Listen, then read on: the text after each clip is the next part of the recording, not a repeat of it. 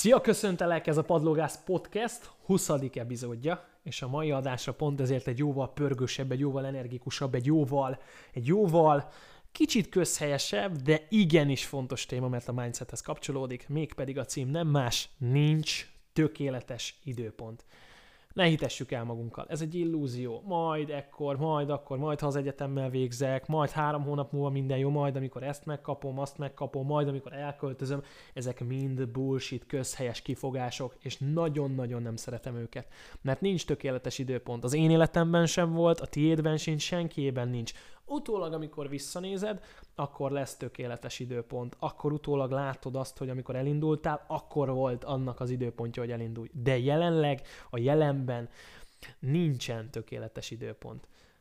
Miért cseszel ki magaddal, hogyha folyamatosan emögé bújsz? Azért, mert tologatod az életedet. És biztos vagyok benne, hogy korábbi podle, Padlógász podcastben már mondtam Butha mondását, hogy ostoba vagy, mert azt hiszed, hogy van időd tényleg az vagy, tényleg az vagy, mert 70 mentoráltam volt az elmúlt két évben, itt van a saját életem is, láttam rengeteg üzleti programban más embereket, láttam, hallottam, beszélgettem más mentorokkal, emberekkel, nem létezik tökéletes időpont. Ez az elmének egy illúziója, az időhöz való kapaszkodás, ahol idealizálunk a fejünkbe. De azt te is tudod, hogy az idealizálás, a vizuális, vizuális töké, amit kialakítasz a fejedben, mint gondolat, a valóságban teljesen másképp fog megjelenni.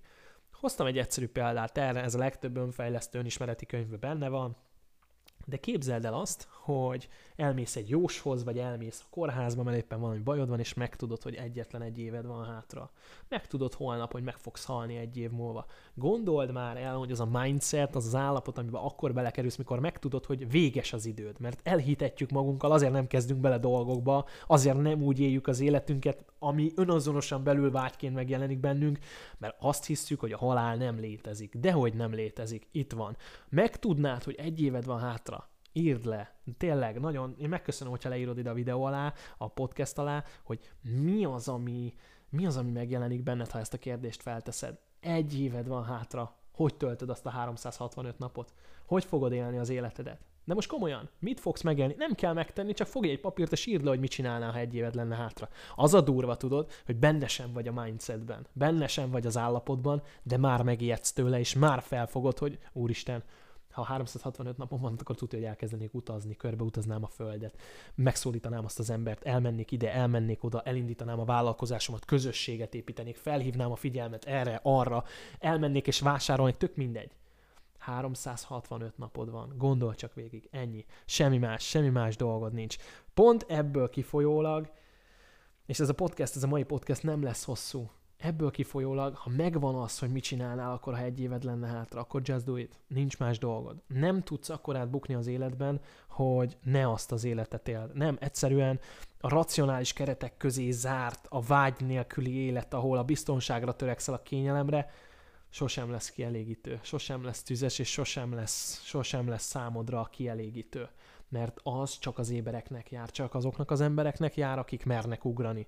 Ezzel a kockázatot vállalva nem rejtek semmit vék alá, természetesen a kockázatot is vállalod, hogy történhetnek kudarcok, történhetnek pofára esések, történhetnek olyan leckék, tanítások, amik, amik fájdalmasak lesznek. De nem erről szól az élet. Hát erről szól. Just do it. No túlagyalás csinálod a dolgodat és mész előre. Tedd fel magadnak a kérdést, ha megtudnád holnap, vagy megtudnád ma este, hogy egy éved van hátra, mivel töltenéd az életedet? Hát én biztos, hogy ugyanígy csinálnék mindent, ahogy most jelenleg.